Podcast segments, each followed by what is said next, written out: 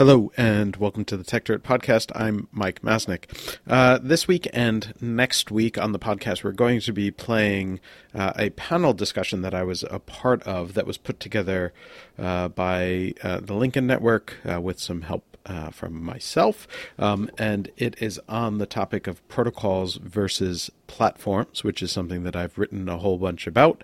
Uh, and so, uh, with Lincoln, we put together this fun panel discussion. Um, it's a it was uh, done in San Francisco a few weeks ago, uh, and uh, because it's so long, we're going to split it into two separate podcasts: one this week and one next week. Um, the panel discussion was moderated by Marshall Kosloff, uh, who is the director of outreach and media from the Lincoln Network. And at the beginning, he'll introduce the other panelists uh, besides myself, so you get a sense of who they are.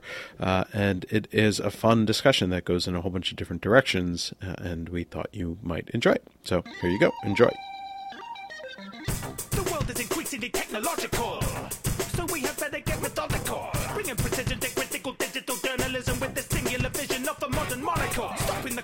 bullies for pulling the wool on us, Fating and taking on all the blatant patent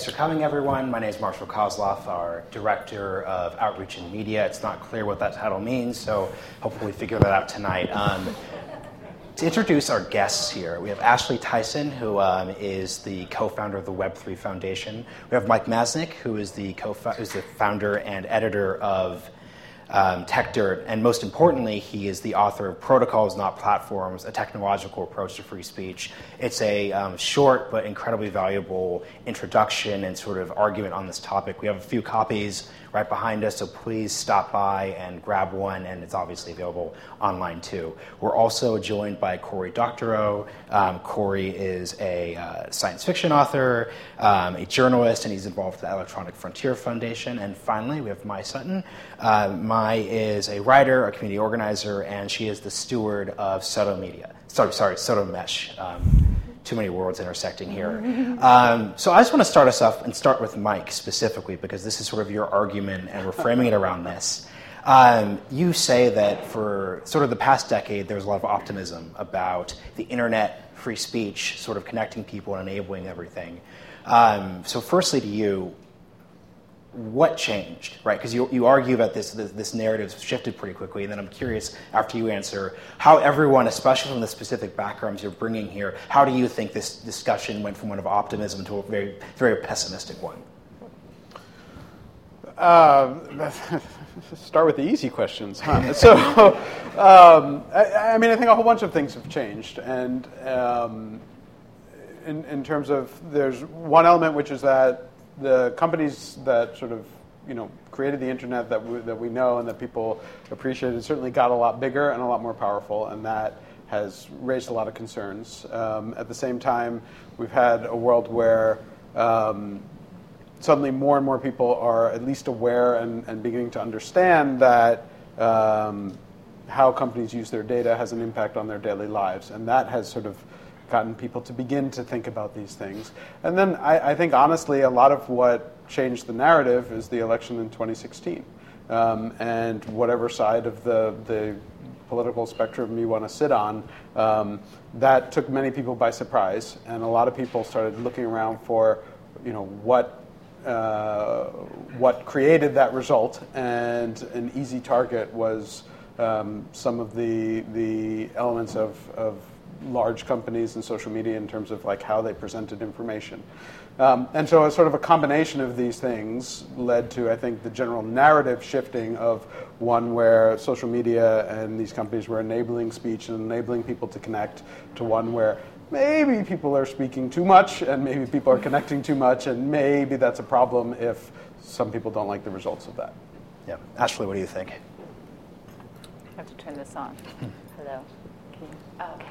Um, so I, I, started my career off uh, working at one of these first social media agencies uh, in New York City, and uh, we were one of the first agencies to build like a Facebook app for brands, and that was really cool and innovative at the time. And you know, we wanted to ask people for their information and their friends list and their birthdays so that we could send them really nice coupons and you know target some like specific offers that they would really like. So I thought that this was really exciting, and then as we started diving deeper and deeper into it, um, it exposed to me kind of like a world that I wasn't very comfortable with. And people started winning these awards for big data, and everyone was like, yeah, isn't it great? Like, we know everything about somebody, and we can hyper target this ad to them. So I started seeing from um, that perspective kind of like things that I really didn't like in the industry and started exploring um, different methods in which uh, we could kind of like escape that reality. And uh, through a number of vehicles. Eventually, I ended up at the Web3 Foundation. And so we fund decentralized protocols that,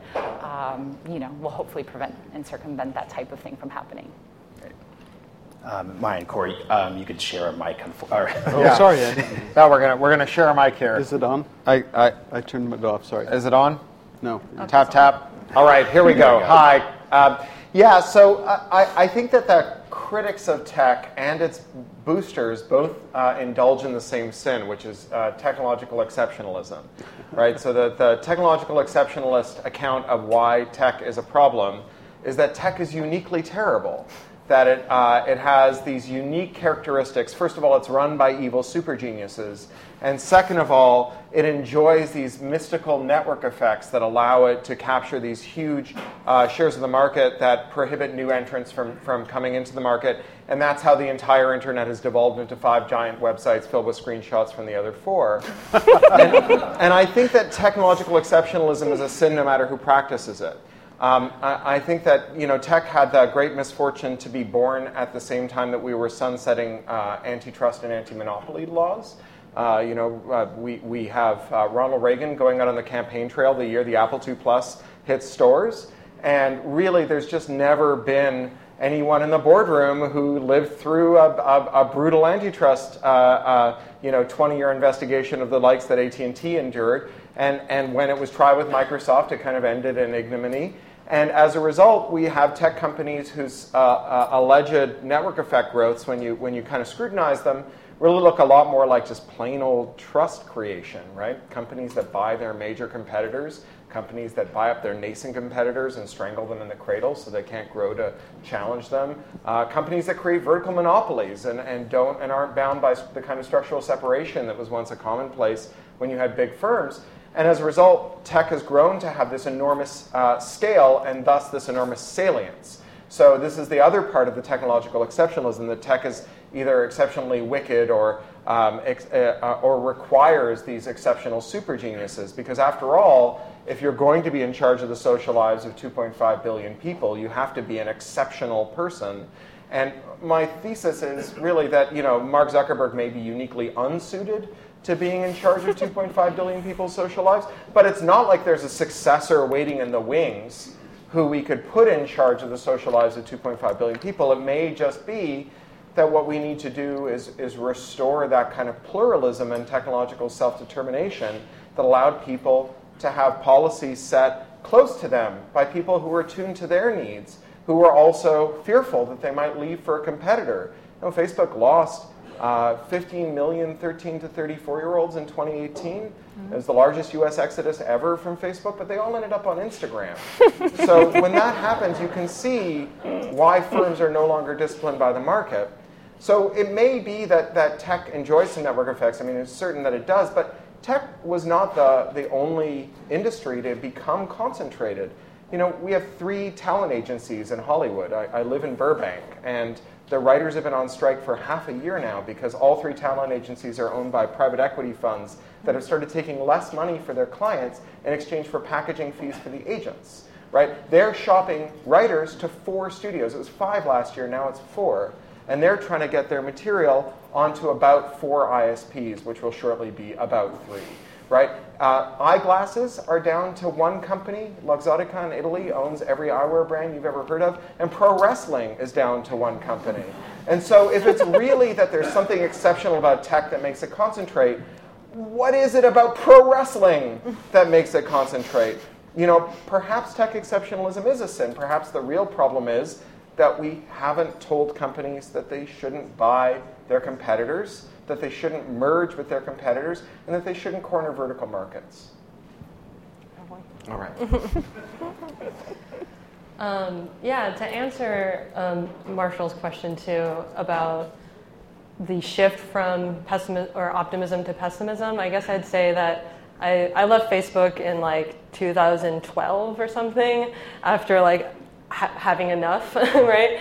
And um, there was definitely, I think, a move. I mean, I, I would say that I was sort of part of the Occupy movement and um, at least nominally like part of that uh, idealism that because of this uh, total breakdown in like many systems the financial system the government uh, also technology that like instead of thinking about this pessimistically we should actually think about this optimistically and um, that definitely led me to be very attracted to the distributed web decentralized web however you want to define that d in d web um, in the optimism in that there can be these alternative infrastructure, there can be different ways of owning infrastructure that uh, can be helped by technology. And I, you know, we'll talk about that more later. But, um, but, but this idea that we can create new ways of people interacting with each other online by,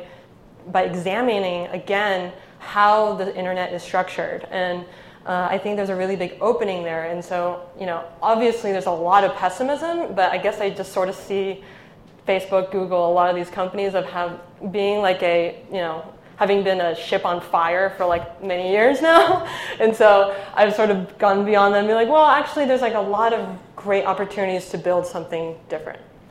Um, so, Mike, my last sort of setup question here is in the paper, you specifically use the word crisis. Or, or you, you, you say the current situation is somewhat of a crisis. Um, it's increasingly untenable for the companies that run these platforms and for the users. And I think something I'm skeptical about is the idea that there even is such a, so much of a problem. I think your average Facebook user is probably dissatisfied. They're probably dissatisfied with tech, but everyone is dissatisfied with every single institution in our society. So I think the, my last sort of setup thing is sort of in a world where everyone is skeptical of the media, skeptical of government, skeptical of tech, is the current average use case actually that bad? Right? So there, there are people who think they're censored by tech platforms. There are, there are sort of like, and we talked about this before, there are, there are niche communities that think they're underserved by the current system, but it's just not clear to me that there is a mass of people who are demanding change in their actual actions that they're doing. Yeah, no, I, I actually think that's right. I don't think that. Um, I, I, think the average person doesn't care, and, and they're not thinking about these things. I think a lot of the narrative is very much a narrative, right? And it's a narrative among certain groups of people, um, whether it's media, whether it's politicians. Um, uh, but you know, for the average users of these platforms, they don't they don't pay that much attention. They might feel a little bit icky about these things. I don't think that is what is driving any of this. But that doesn't mean that there you know aren't good reasons to look for better alternatives. And the sort of crisis element is that was more to the point of um, you know the people who are paying attention and the people who are driving that narrative between the media and policymakers, um, even if the users don't care, even if, honestly, even if the users are completely happy with these services, if the media and politicians decide that they're not, it doesn't really matter what the what the users think. Um, and so, and and that's step one. Step two of that is that the, the problems that are being discussed and whether or not they're really problems or whether or not they're, the nature of the problems are accurately described, um, those problems are only going to become more and more pronounced over time.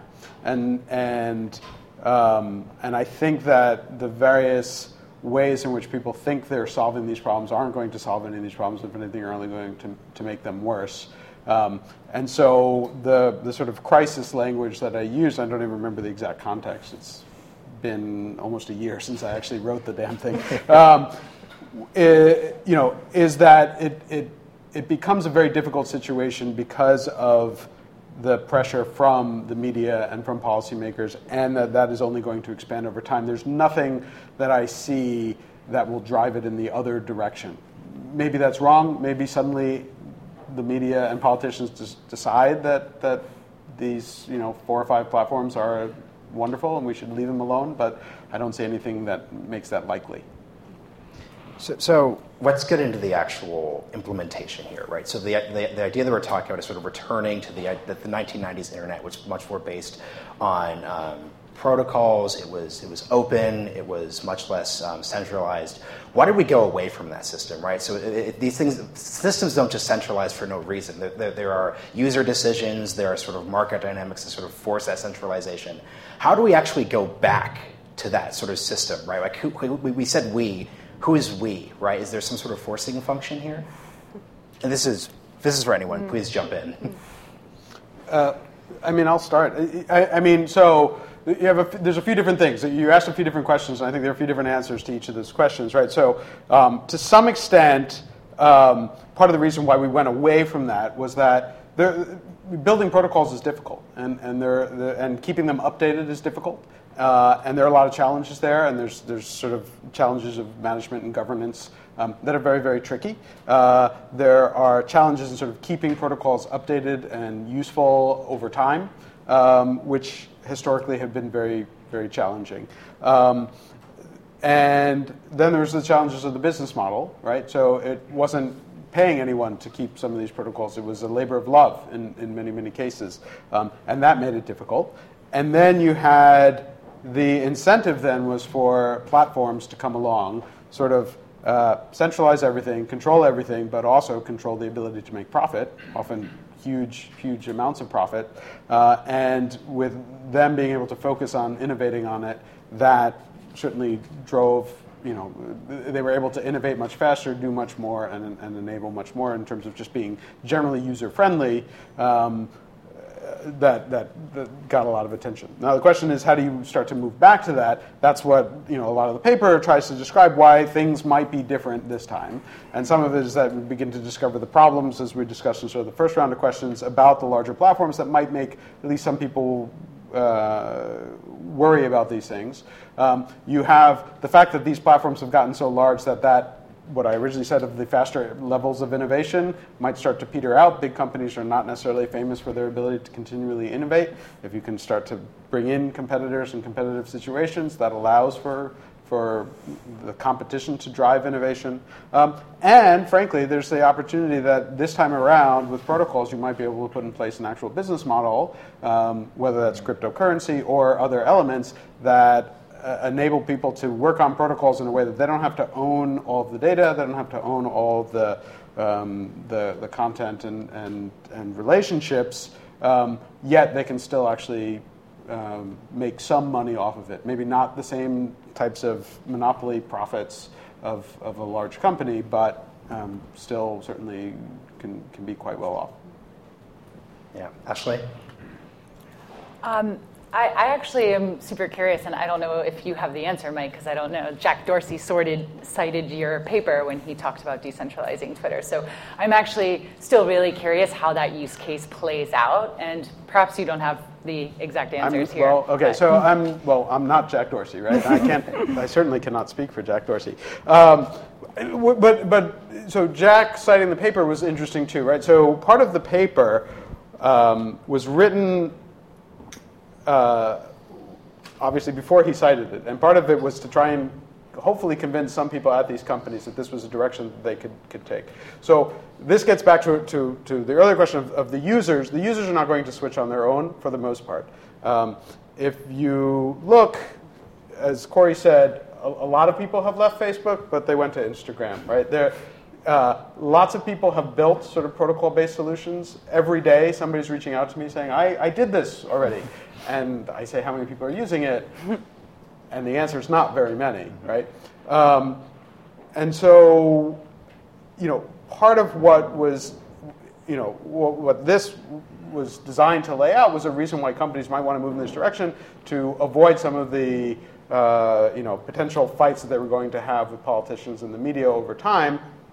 Um, and the idea that a company like Twitter might decide to move in this direction is very interesting and potentially very powerful because it brings the users. Whereas just building it and hoping that they will come has not proven to work. And unless there's some sort of big reason that drives people from one of these platforms to a protocol, it's going to be very difficult to do that. So if one of these platforms, like a Twitter, comes in and says, hey, we're going to just take all these however many hundreds of millions of people and put them onto this protocol and open this up, that's very powerful in terms of just accelerating the process by which this might occur. Um, uh, so I, th- I, think that uh, historically technology has been very vibrant because of the, something intrinsic to the nature of technology. So I'm going to be a tech exceptionalist for a minute here. um, there is a characteristic of general purposeness to the idea of a Turing complete machine to a universal network that makes it very hard to exclude competitors. Right? I made a device that does X, Y, and Z, uh, but I charge for Z well, I've made a device that does Z for free, and I plug it into your device that does X and Y, right? And, and in a world of universal computers, that's a very hard thing to exclude, whether we're talking about VT uh, codes being uh, replicated by competitors, whether we're talking about Phoenix Computing cloning the uh, IBM PC ROMs, whether we're talking about the um, uh, alt hierarchy being grafted onto Usenet and, and circumventing the, the backbone cabal who said that the internet couldn't have anything about sex or drugs on it and, and immediately overtaking the alt hierarchy overtakes all of Usenet becomes the dominant form of our communication. Whether it's Apple reverse engineering the iWork suite and creating, a, or the Office suite and creating iWork and creating a whole interoperable set of products that Microsoft couldn't exclude and that could work hand in hand and rescued Mac OS from being uh, excluded from the enterprise. All of these things are kind of hymns to the, the virtues of general purposeness. But the fact that the IT industry as we understand it today, or the tech industry as we understand it today, grows up in the uh, absence of these monopoly controls means that the firms do have a first mover advantage. That first mover advantage is that they get rich enough fast enough to buy laws that allow them to pull up the ladder behind them that they get to create a thicket around the kind of interoperability tactics that they used to engage in that, that says, when I did it, it was the legitimate progress of an important enterprise, but when you do it to me, it's nothing but piracy. And so we see that with software patents. We see it with anti circumvention rules uh, under the DMCA. We see it with radical interpretations of the Computer Fraud and Abuse Act that make violating terms of service into a felony. And now we see it with Oracle v. Google, right, where, where re implementing an API becomes a, a copyright violation. And so these firms are, are, able to establish this thicket around them, and they're able to short circuit this thing that historically used to happen, which is that if you had the dominant service, right, if you were MySpace and everyone who might want to be a Facebook user was on MySpace, Facebook had a really easy remedy, which is that they could make a MySpace bot right? You would give it your MySpace credentials. It would log into MySpace, pretend to be you, get your waiting MySpace messages out of your inbox, put them in your Facebook inbox, let you reply to them, and then pilot them back into MySpace with a footer that says, Why are you still using MySpace? right? Facebook sued a company that did that to them, successfully established a new precedent that makes it impossible to ever do that to Facebook in the Power Ventures suit. So, what we have now is instead of this idea where if you're firm, is bringing in billions of dollars a year and growing double digits year on year, that it's the kind of thing that investors want to invest in competitors to, now investors call that the kill zone. Right? They don't want to fund any firms that might go up against any line of business that the big tech platforms want to go into. And, there is a, and, and I think that there is a real crisis because the real crisis is that the firms, because they are now at such scale that their tiniest mistakes have such enormous significance for so many people, that we will end up with these firms being turned into regulated monopolies. That rather than fixing the internet, we'll fix the platforms. And what we'll do is we'll establish these state like duties for them. You have to police copyright, you have to police hate speech, you have to police terrorism, you have to police all kinds of things that only the largest firms can afford to do, that these firms themselves couldn't have afforded to do until they got this big.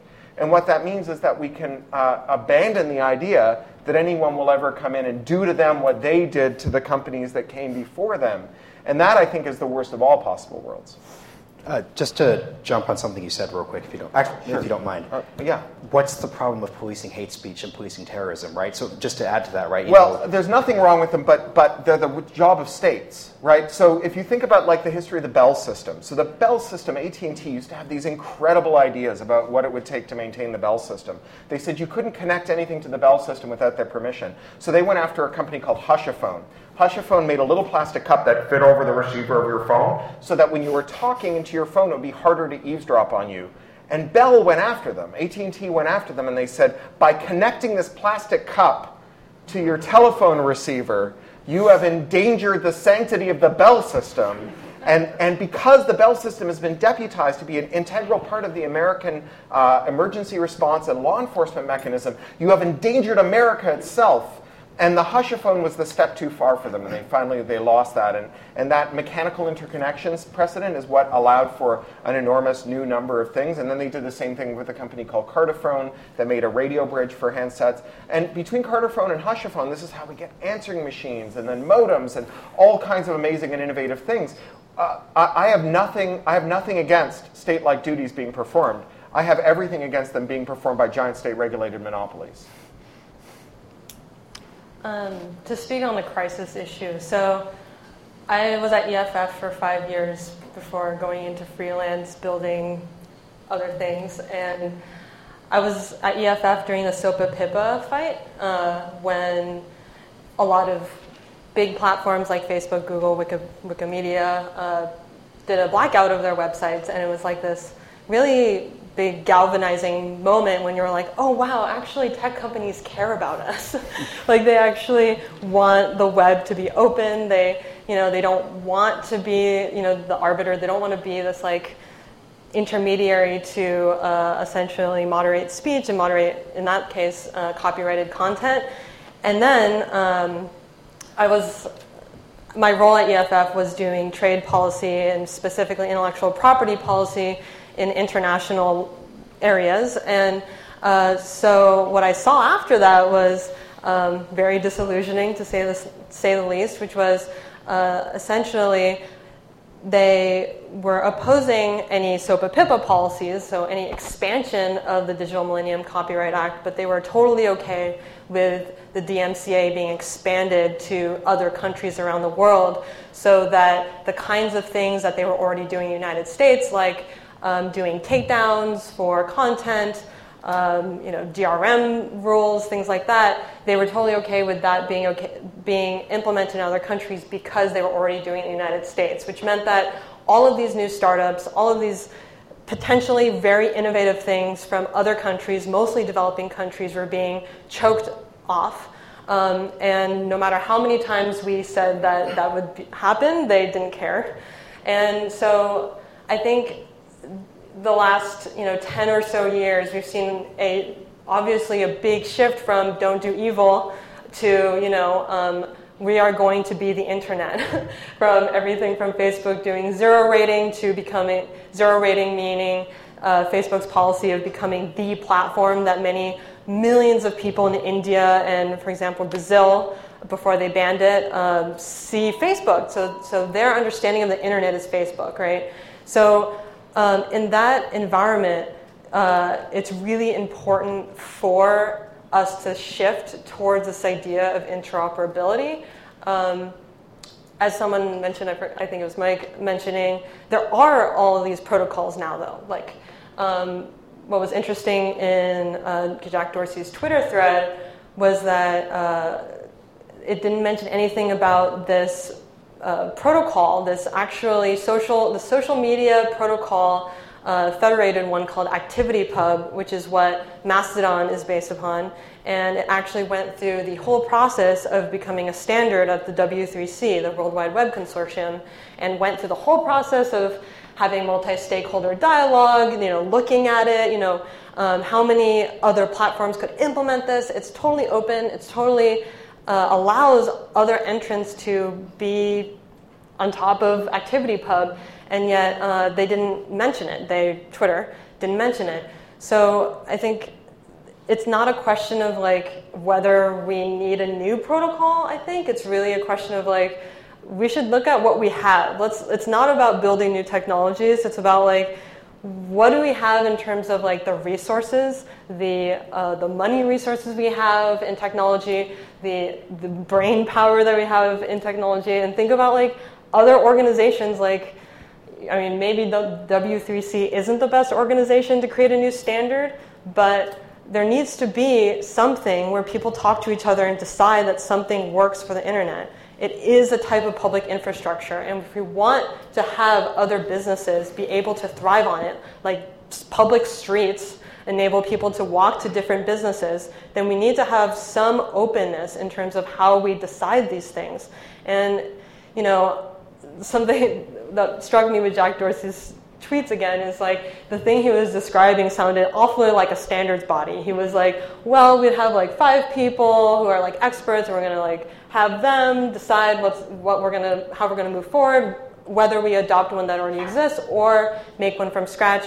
And we are going to have a we're going to build a community of stakeholders, including nonprofit organizations, academics, policymakers, et cetera and you know, I think there's um, constantly this thing in technology where it's like we just keep recreating the thing, and it's actually like, well, actually, the thing already exists. Um, and um, yeah, mm-hmm. I'll stop there for now. I have a question about that, and I think it touches a little bit about your question um, about, you know, do people even care? And your statement that, well, it might not be people that care, right? It might not be the users, but it might be uh, the media and the regulators, right? So it seems like the issue with like a Mastodon and with a lot of these protocols that a lot of us probably in this room are building is that there's just not adoption of them. And so Twitter actually creates a method for bringing their network effects to a, a decentralized protocol. So I guess my my question that I struggle with in, in my space is like, how do we how do we get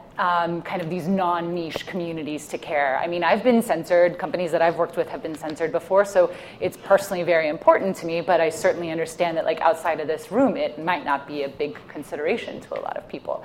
And I think it's interesting that you mentioned that it's media and policy, um, because maybe that is, as, as someone who works with crypto anarchists and does not touch the policy world at all, I'm super curious in how you use it um, to actually maybe force this change rather than us trying to kind of brute force our way into network effects and mainstream adoption if that's not what people are looking for please. Right. Uh, Answer that, please. Yeah, sure. So um, it's an open platform. Go no, for it. Yes, yeah. there we go.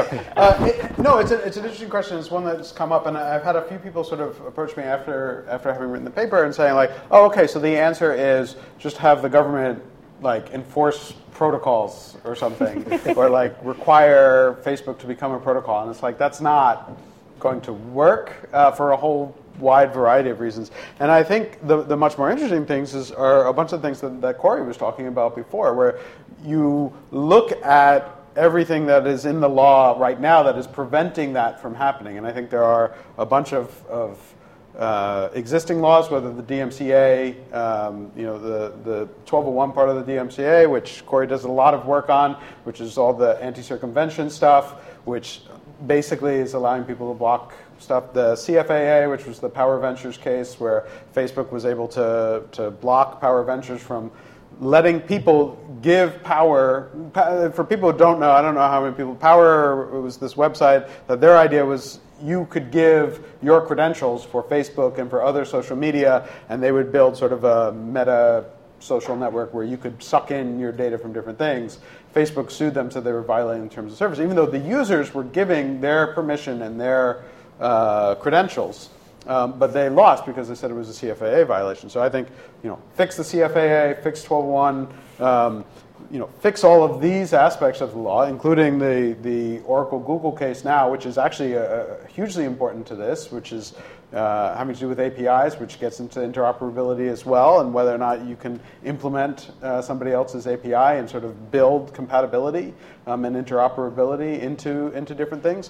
You know, if the Supreme Court uh, upholds the existing ruling, that, that hearing is coming in a, in a month. Um, that would be very, very dangerous. And I think so on the policy side, rather than like mandating this, which I think is, is like the, uh, you know, the, I was going to say something very insulting. Um, I'm not going to do that. Please uh, go yeah. for it. uh, I, I mean, it's, it's like, you know, it's if you're only if you don't look at all the reasons why these things happened originally, and you just say like, okay, this is an interesting idea. Like, how do we push that forward? And you just say, do that, and that ignores all the structural problems that created this mess in the first place. That's going to just create more messes.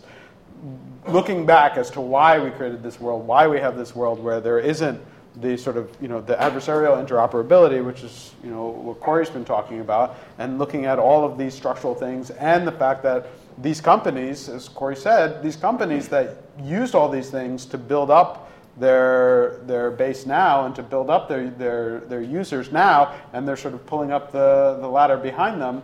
That's a problem.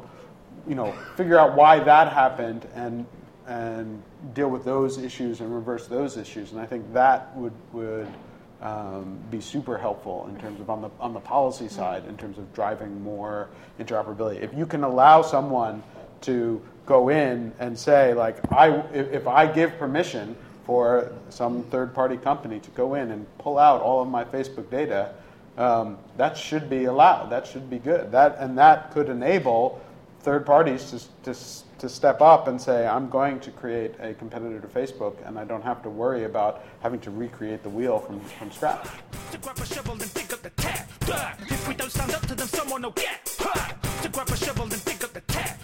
If we don't stand up to them, someone will get.